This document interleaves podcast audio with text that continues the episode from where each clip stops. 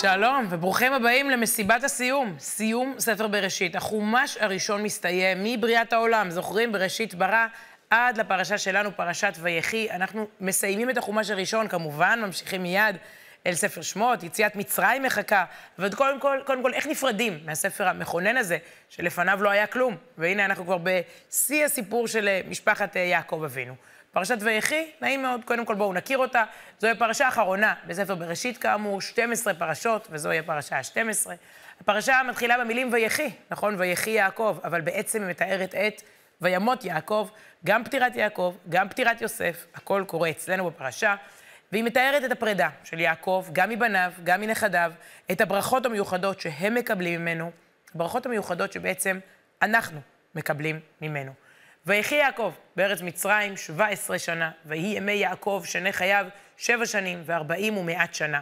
147 שנים בסך הכל. ואנחנו רוצים להסתכל על הצוואה של יעקב אבינו, כי בסוף הוא אבינו, הוא אבא שלנו, נכון? צוואות של, אה, שמשאירים לנו, צריך לפתוח ולקרוא. אז הנה הצוואה של יעקב, חילקתי אותה לארבעה חלקים, שלושה דברים שהוא אומר, ודבר אחד שהוא לא אומר. ובזה שהוא לא אומר, יש אמירה גדולה. בואו נתחיל בגלוי. קבורה, אומר לנו יעקב אבינו, קבורה בארץ ישראל. הרי בעצם, עוד מעט גם יוסף עצמו יגיד את זה, אה, ויבקש להיקבר שם, אבל כל יעקב אומר ליוסף, תקבור אותי שם, ויוסף יגיד לבניו, תקברו אותי שם, כי הם בגלות. ויקרבו ימי ישראל, ישראל זה יעקב. ויקרבו ימי ישראל למות, ויקרא לבנו ליוסף, ויאמר לו, אם נא מצאתי חן בעיניך, שים נא ידך תחת ירחי, כלומר, היא שווה, ועשית עמדי חסד ואמת, אל נא תקברני במצרים. ושכבתי עם אבותיי, ונשאתני ממצרים וקברתני בקבורתם. איפה? שם, במערת המכפלה, היא חברון בישראל.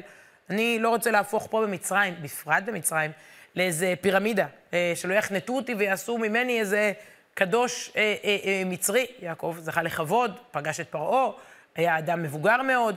אני מבקש להיקבר, אם לא לחיות בארץ ישראל, נגזרה עליהם הגזרה הזאת של הגלות, אם לא לחיות בה, לפחות למות בה ולסמן את הכיוון לצאצאיי, שעוד יצאו ממצרים ויגיעו לשם. ויאמר, אנוכי אעשך דבריך. יוסף נשבע. נזכיר שהם היו בנתק ארוך, וסוף סוף נפגשו, עכשיו זה קשר מאוד מיוחד. ויאמר, הישבעה לי, וישבע לו, וישתחו ישראל על ראש המיטה. ובעצם אנחנו אה, אה, אה, רואים בפרשה שהדבר הראשון שיעקב מבקש, הוא קודם כל, אחרי מותי, להיקבר שם, במערת המכפלה, מה שאכן אה, קרה, הוא שם עד היום. מכאן אנחנו מגיעים אל הברכה לנכדים. יעקב מתחיל במעגלים של פרידה. אז קודם כל המעגל הוא עם יוסף, המעגל בין האבא לבן האהוב, זוכרים עוד מכתונת הפסים ההיא, קודם כל בין יעקב ליוסף. עכשיו נתחיל להרחיב את המעגלים. יעקב מברך את נכדיו שיהיו עצמאיים גם מול תרבות זרה, אבל קודם כל, עצם זה שנכדים מפס, מפס, מספיקים לתפוס את הברכה, יש פה איזה מסר חשוב, ואני חושבת מסר על אה, לא לפספס דברים בחיים. נראה לי שהפסוק ממש אומר לנו את זה. תראו, ויהי אחרי הדברים האלה, ואז, אה, ויאמר ליוסף, הנה אביך חולה. מישהו אומר ליוסף, אבא שלך חולה. מה הוא עושה? ויקח את שני בניו, אמו, את מנשה ואת אפרים. קודם כל הוא לא מפספס. אם אנחנו יודעים לא עלינו, שמישהו חולה, נוטה למות, לא לפספס את ההזדמנות. אם אנחנו רוצים להגיד לו עוד משהו, לברך, להתברך, לעשות איזה closure, אה, הרבה פעמים בחיים אנחנו מפספסים הזדמנויות אה, כאלה, ונותרים עם מילים שרצינו לומר. אז יוסף מיד לוקח את הנכדים לסבא יעקב. ואז ויגד ליעקב ויאמר, הנה בנך יוסף בא אליך. ויתחזק ישראל, ישראל שוב זה יעקב, וישב על המיטה. ממש אפשר לדמיין את הסבא והאבא ככה מנסה ממיטת חוליו קצת לקום, ואז הוא מספר להם. זה חשוב שהנכדים ישמעו את הסיפור. מספר על אלוקים ועל כל מסלול חייו. הוא מספר על פטירת רחל, כנראה חשוב לנכ... ליעקב שיוסף, הבן של רחל, וגם הנכדים ידעו למה הוא קבר אותה על אם הדרך, היא לא קבורה במערת המכפלה, ויש לזה סיבה שהיא בבית לחם, הוא מספר את כל, ה... כל הסיפור, ולבסוף הוא מברך אותם. המלאך הגואל אותי מכל רע, אומר יעקב, אותו מלאך שמלווה אותי, יברך את הנערים האלה, יש פה את הדור הבא, ויקרב ההם שמי, ושם אבותיי, אברהם ויצחק, וידגו לרוב בקרב הארץ. המשפט הזה הוא אחד המצוטטים ביותר. אומרים אותו, מברכים איתו את הילדים, שרים אותו, יש הרבה לחנים ושירים חסידיים כאלה. אבל יש בו משהו שאומר, בכל מקום שהנכדים האלה יגיעו אליו, מצרים, צרפת, אוסטרליה, מקסיקו, מרוקו, תימן, פולין, תל אביב, ירושלים. בכל מקום, שהמלאך הזה ילווה אותם, ויקרב בהם שמי ושם אבותיי אברהם ויצחק. יראו עליהם את השמות של אברהם, יצחק ויעקב, ידעו להגיד עליהם מי הם ומה הם, מאיפה הם באים, מה השורשים שלהם, לאן הם ממשיכים. זאת ברכה מאוד עמוקה, והיא מצוטטת לכן מאז מיליוני או מיליארדי פעמים. ברכה נצחית, לא לנכדים האלה, אלא לצאצאים באשר הם. ויברכם ביום ההוא לאמור. הוא ממשיך ואומר, בך יברך ישראל לאמור. כשעם ישראל, הוא אומר את זה בתור אדם ששמו ישראל, כן, יעקב ישראל, אבל כשעם ישראל ייגש לברך, מהיום, כך הוא יברך. ישמחה אלוקים כאפרים וכמנשה. והנה, אני אומרת את זה, וכבר כמעט אוטומטית מרימה את הידיים ושמה אותם ככה. זאת תנועה שאני חושבת שהרבה אולי עושים אותה בבית. ישמחה אלוקים כאפרים וכמנשה. אה, הוא מברך אותם שבכל מקום בעצם, הנכדים האלה, אפרים ומנשה, אה, יהיו מודל לעם היהודי. כי אלה ילדים במצרים, שעומדים בניסיון ולא מתבלבלים, והם בנים גאים של יעקב ונכדים של, נכדים של יעקב, בנים של יוסף, יודעים מי הם ומה הם ומה העתיד שלהם. והוא בעצם אה, אומר, זאת תהיה הברכה לבנים, וזה נכון, עד היום. בליל שבת, בערב יום כיפור, בהמון הזדמנויות, הורים מברכים את ילדיהם. אם אלה בנות, אז ישימך אלוקים כשרה, רבקה, רחל ולאה, ושמים ככה את היד על הראש. ואם אלה בנים, אז ישמחה אלוקים כאפרים וכמנשה. אה, אומרים זאת מדור לדור לדור, מיעקב שם לאפרים ומנשה, אלפי שנים קדימה, עד ליל שבת הקרוב, שבו ההורים יברכו ככה את הילדים. הברכה הזאת נצרבת אצל ילדים כל כך עמוק, ברכת הבנים, מה שהוא אומר כאן, בך יברך ישראל, כך עם ישראל יברך את הילדים שלו לדורות. היא כל כך נצרבת שלפעמים היא ממש יכולה לסמן לילדים את המצפן בחזרה הביתה. הסיפור הבא, שתיעד אותו המכון ללימודי שואה, הוא הסיפור של לאה דלנגה, שמספרת, לא הייתי מאמינה, כי זה נשמע משהו אגדתי כזה, כן? בטח היא חזרה הביתה בזכות ברכת הבנים. אבל הנה, היא עומדת ומספרת את זה עם שם ופרצוף ופרטים. הנה הסיפור.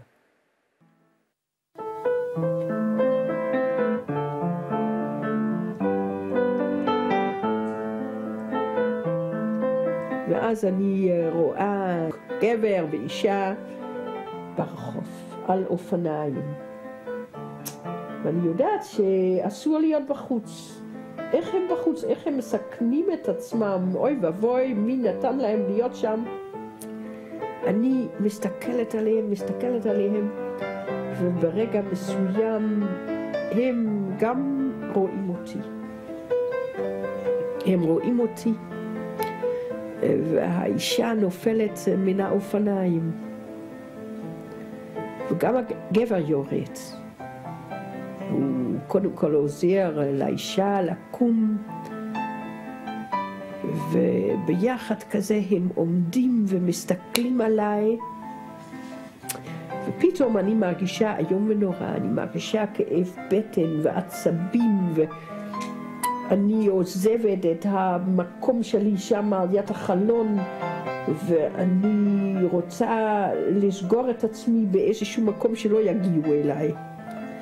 לא יודעת מי, אף אחד לא יגיע אליי ואין מקום שאפשר אה, לנעול, אני הולכת אה, למקום היחיד שאפשר לנעול וזה הבית שימוש ואני נועלת את הדלת.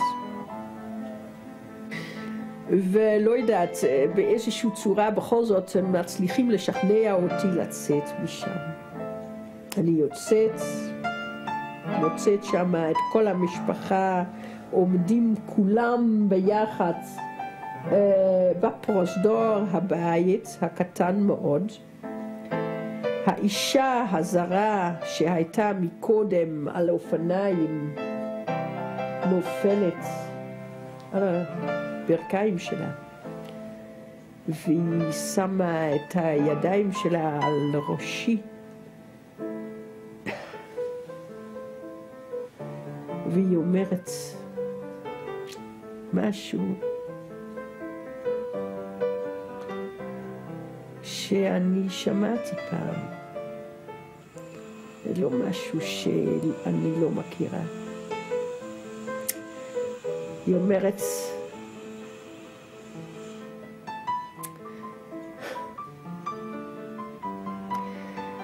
ושימח אלוהים כשר הרבקה, רחל ולאה.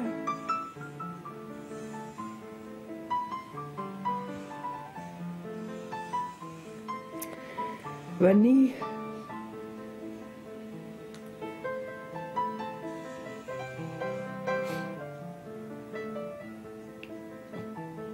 אומרת, אמא, שבת שלום.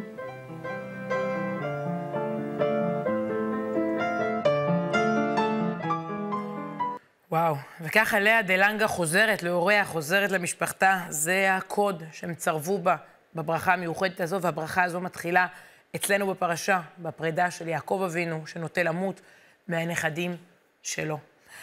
אנחנו אה, ממשיכים עם הצוואה שלו, דיברנו על נקודה ראשונה שהוא ביקש, לקבור אותו בארץ ישראל. דיברנו על הברכה שלו לנכדים שלו, שישמרו על עצמאות ועל זהות בכל התרבויות, מול כל הגלויות, ראינו את זה בסיפור של אה, לאה עכשיו.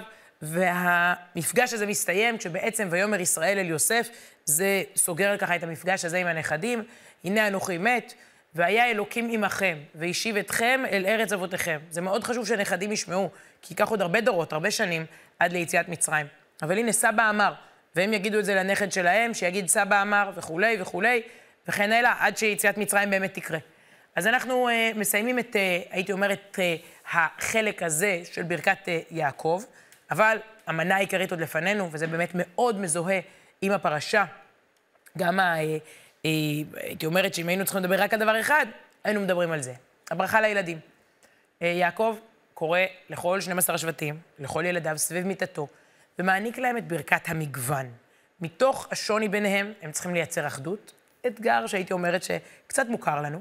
התמונה המפורסמת היא שבאמת יעקב, שכבר נוטה למות אה, ערב אה, פטירתו, אה, כולם סביב מיטתו, נוצרת שם אה, מצד אחד אחדות, מצד שני ללא אחידות. וכל מה שנשמע היום כקלישאה, אה, טמון בפרשה הזו למי שמבקש לראות איך אפשר מתוך גוונים שונים בעם ישראל להמשיך דרך משותפת. ויקרא יעקב אל בניו ויאמר, האספו, ואגיד אליכם את אשר יקרא אתכם באחרית הימים. יקבצו, שמעו בני יעקב, ושמעו אל ישראל אביכם. קורא להם ורוצה פרשנינו אומרים, בהתחלה הוא רוצה לגלות להם את כל הסודות. בסוף הוא לא מגלה את כל מה שיקרה בהיסטוריה, הוא כן נותן לכל אחד ברכה. שימו לב שלפעמים ברכה היא תפקיד. זה לא שהוא רק מברך, אה, ברכה, פרנסה, הצלחה, שפע, בריאות ושמחה. לא. תפקיד הוא ברכה. להגיד לבן אדם מה התפקיד שלו, מה השליחות שלו בעולם הזה, זה הברכה הכי גדולה. ולפעמים הוא גם משמיע תוכחה. הוא לא מתבייש לחזור אחורה לאירועים לא טובים שקרו. עם ראובן, עם שמעון, עם לוי, הוא מוכיח אותם על דברים שהם עשו, ולפעמים תוכחה היא ברכה. אנחנו לא כך יודעים לקבל ביקורת בתור ברכה, מי אוהב לקבל אה, ביקורת על עצמו? ועוד לפני הפטירה, אבא שלהם נכנס לשורש של הנשמה שלהם, לנקודה של האישיות שלהם, ואם היא דורשת תיקון, זאת הברכה הכי גדולה, תתקן, אבא שלך נותן לך פה הזדמנות, זכית בפיס, הוא אומר לך מה אתה צריך לשפר. בעצם אה, הוא עובר ילד-ילד, אנחנו לא ניכנס אל תוך אופי הברכות. אחד מתברך בללמוד תורה, והשני צריך להיות שופט. אחד במסחר ובחקלאות, והשני בכלל בדברים של להיות ליד אזורי ים, הוא גם אומר לכל אחד איפה, איפה הוא הולך בדיוק לגור, אחד יותר בתחומי המלחמה, וכל אחד, אחד מבורך בזריזות, אחד אומרים לו הפוך, אתה נפתלי איילה שלוחה, לראובן הוא אומר, אתה מדי פוחז, אתה מדי מהיר, אתה מדי תזזיתי, יותר מנוחה, את אשר הוא מברך באיזושהי שבט אשר הוא מברך באיזושהי איזושהי מנוחה, איזושהי שלוות אה, אה, נפש כזו. כל אחד הוא גם קצת חוזה את העתיד שלו, איפה הוא הולך לגור בארץ ישראל, ואיזה מלחמות ואיזה אתגרים הוא יעשה, ונוצרת פה איזושהי הרמוניה, איזשהו פסיפס, שבו מצד אחד כולם מסביב למיטה של יעקב. כל הילדים ממשיכים את דרכו. אה, הוא אומר, כך פרשנינו מתארים, הוא אומר שמע ישראל. והוא אומר, מיתתי שלמה. כלומר, כל ילדיי סביבי, כולם איתו, אומרים שמע ישראל, כולם בנים של יעקב. אבל כל אחד עם הניואנסים, עם הגוונים, עם הדרך שלו. והוא מסיים ואומר, כל אלה, התורה אומרת, כל אלה שבטי ישראל 12, וזאת אשר דיבר להם אביהם ויברך אותם, איש אשר כברכתו ברך אותם. ואז יעקב אומר שמע ישראל, ונפרד מן העולם הזה, כשבעצם מה שהוא משאיר אחריו, חוץ מלהיות יעקב אבינו, זה להיות יעקב אביהם. בסוף, בסוף זאת הייתה משימת חייו, שהאוהל הזה של יעקב יסתיים בצורה של פיוס והמשכיות. ואם נחתור בעצם, מתחילת ספר בראשית, נחתור לרגע הזה, כל הקוסמוס, כל הבריאה, תחשבו מה עברנו בעצם. בראשית ברא. ואז נבראו שישה ימי המעשה והשבת. והחטא בגן עדן. יכולנו עד היום להיות בגן עדן, אבל מה לעשות, הם אכלו מהעץ האסור, ונזרקנו משם. ואז קין רצח את הבל, ואז הגיע סיפור המבול עם נוח, זוכרים? האנושות חטאה. ואז ניסו לבנות את מגדל בבל, עוד חטא. ואז אברהם יצא לדרך, לך לך, והוא הולך לארץ ישראל. ונולד לו יצחק, אבל גם ישמעאל, מריבה בתוך המשפחה, מלחמת אחים. גם קין והבל זה היה מלחמת אחים. ואז נולד ליצחק, ישמעאל במובן מסוים זז הצידה, אה, ויצחק ממשיך. ואז נולדים לו עשו ויעקב, עוד מהרחם הם רבים, איזה מלחמות אחים, ועשו רוצה להרוג את יעקב, קרב שלם על הבכורה ועל הברכה ועל הבריחה, יעקב בורח וחוזר ומתח, ויעקב ממשיך, עשו לא. ואז נולדים ליעקב 12 ילדים. מי ימשיך? והתשובה העמוקה היא, כולם ימשיכו ביחד. זה המסר הגדול של ספר בראשית. יש פה יכולת להתקיים כמשפחה שעוד תהפוך לעם. כל אחד שבט בפני עצמו. ומשימת חייו של יעקב, שהיא גם משימת חיינו במובן מסוים, זה האחדות הזאת, ובסוף הוא נמדד באוהל הפרטי שלו, במשפחה הפרטית שהוא מקים. כמה שהוא אדם גדול וכמה שהוא מנהיג, אברהם, יצחק, יעקב, שרה, רבקה, רחל, לאה, זה האבות והאימהות של האומה. קודם כל הם האבות והאימהות בבית פנימה. והמורשת הזאת היא חשובה. לפני כמה שבועות, אחד ממנהיגי יהדות ארצות הברית היום, הרב הרשל שכטר, מה, באמת אה, מנהיגים הגדולים, המחנכים, הבולטים ביהדות ארצות הברית, נשאל, מה ההישג הכי גדול שלך? הוא היה יכול להגיד, יש לי כזאת ישיבה, ויש לי כזה בית ספר, ויש לי כזה מוסד, ויש לי כך וכך תלמידים. הוא דיבר בדיוק על מה שרואים פה בפרשה. כל האנרגיה בסוף היא פנימה, להיות חלק מהשרשרת ולהצליח קודם כל בספירה הפרטית, בארבע האמות של הבן אדם, אחר כך אפשר להפוך את העולם ולהיות מנהיג גדול. הנה הקטע הזה.